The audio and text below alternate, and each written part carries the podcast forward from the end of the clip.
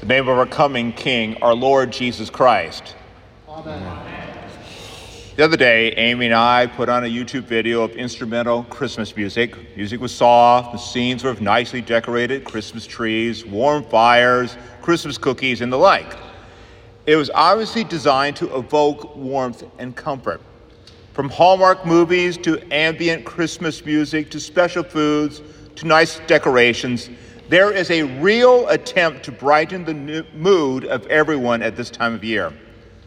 While I do enjoy the Christmas tree, a cup of hot chocolate, and watching such things as White Christmas, the real comfort of Christmas is the comfort of the forgiveness of sins, life and salvation won for us by Jesus the Christ, who was born on Christmas. The comfort of Christmas is found in Jesus the Christ. He is the Savior. He is also the promised one, the promised Christ of the Old Testament. He does not spring from nowhere. No, the whole of the Old Testament points to him, to his coming, to the salvation that he will accomplish. For Advent midweek services this year, you will hear some key Old Testament lessons about the coming Christ and his work of salvation for you.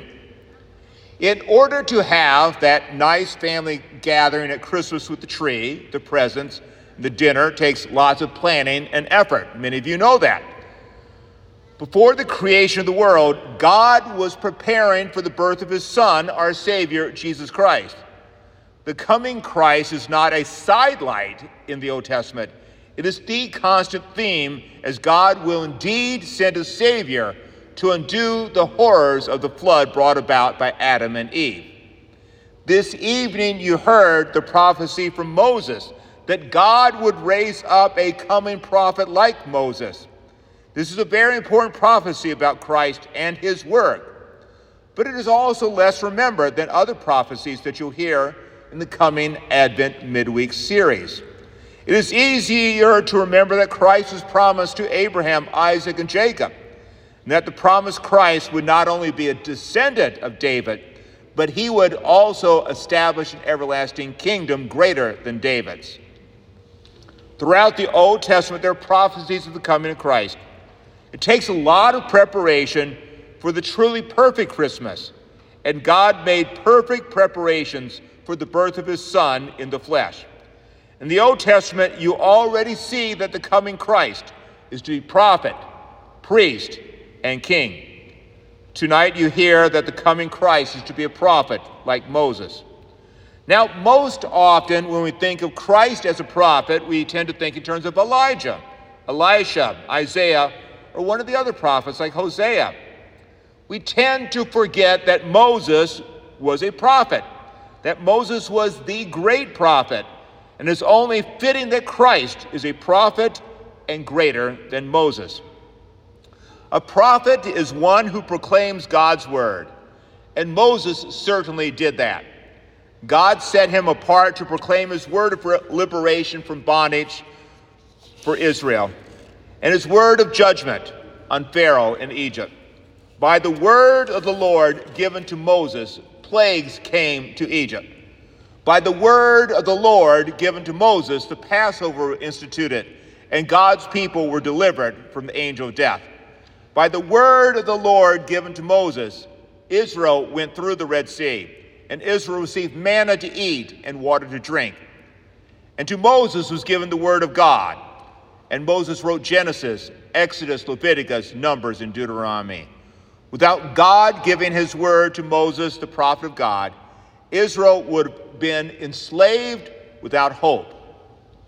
Without the greater prophet, who speaks a better word than Moses, and is himself the Word of God incarnate. With the, without the greater prophet Jesus, you would remain enslaved in sin with death and hell as your only certainties. Jesus is greater than Moses in so many respects. First of all, remember that he, as the pre incarnate Christ, is the great I am, who spoke to Moses from the burning bush and commissioned Moses to be his prophet. Moses was proclaiming the word as given by him, by the same Lord who would become a man and proclaim a greater liberty. Jesus is also superior because his liberation is his action. Moses was the mediator between God and the people of Israel, as Israel is fearful of the awesome God of Sinai. Jesus is God incarnate doing the actions. Moses cannot part the Red Sea. It is God who's parting the Red Sea. When Jesus acts to heal, to make, um, to feed the 5,000, to raise the dead, it is Jesus himself doing the saving acts. And Jesus actually sacrifices himself on the cross and actually brings about the reconciliation between you and God. He fulfills the Day of Atonement as laid out by Moses. Jesus is the once and for all sacrifice for sins. Moses brought Israel out of the terrifying and horrible slavery in Egypt. Moses brought Israel through the Red Sea. Moses led Israel to the edge of the promised land. However, all these blessings were temporal and a type of the liberation that Jesus brings about. Even the best of homes in the promised land would be a home for, say, 70 or 80 years if a certain Israelite far outlived their contemporaries. The liberation that Jesus brings to you is eternal. As you prepare for Christmas, you notice that so much of the preparation is for a temporal experience a dinner, a concert, a small vacation from school or work, with decorations put up for such a short time preparation that is temporal, and preparation that does not take sin or alienation from God seriously. The true preparation for Christmas, though, recognizes that you live before an eternal God.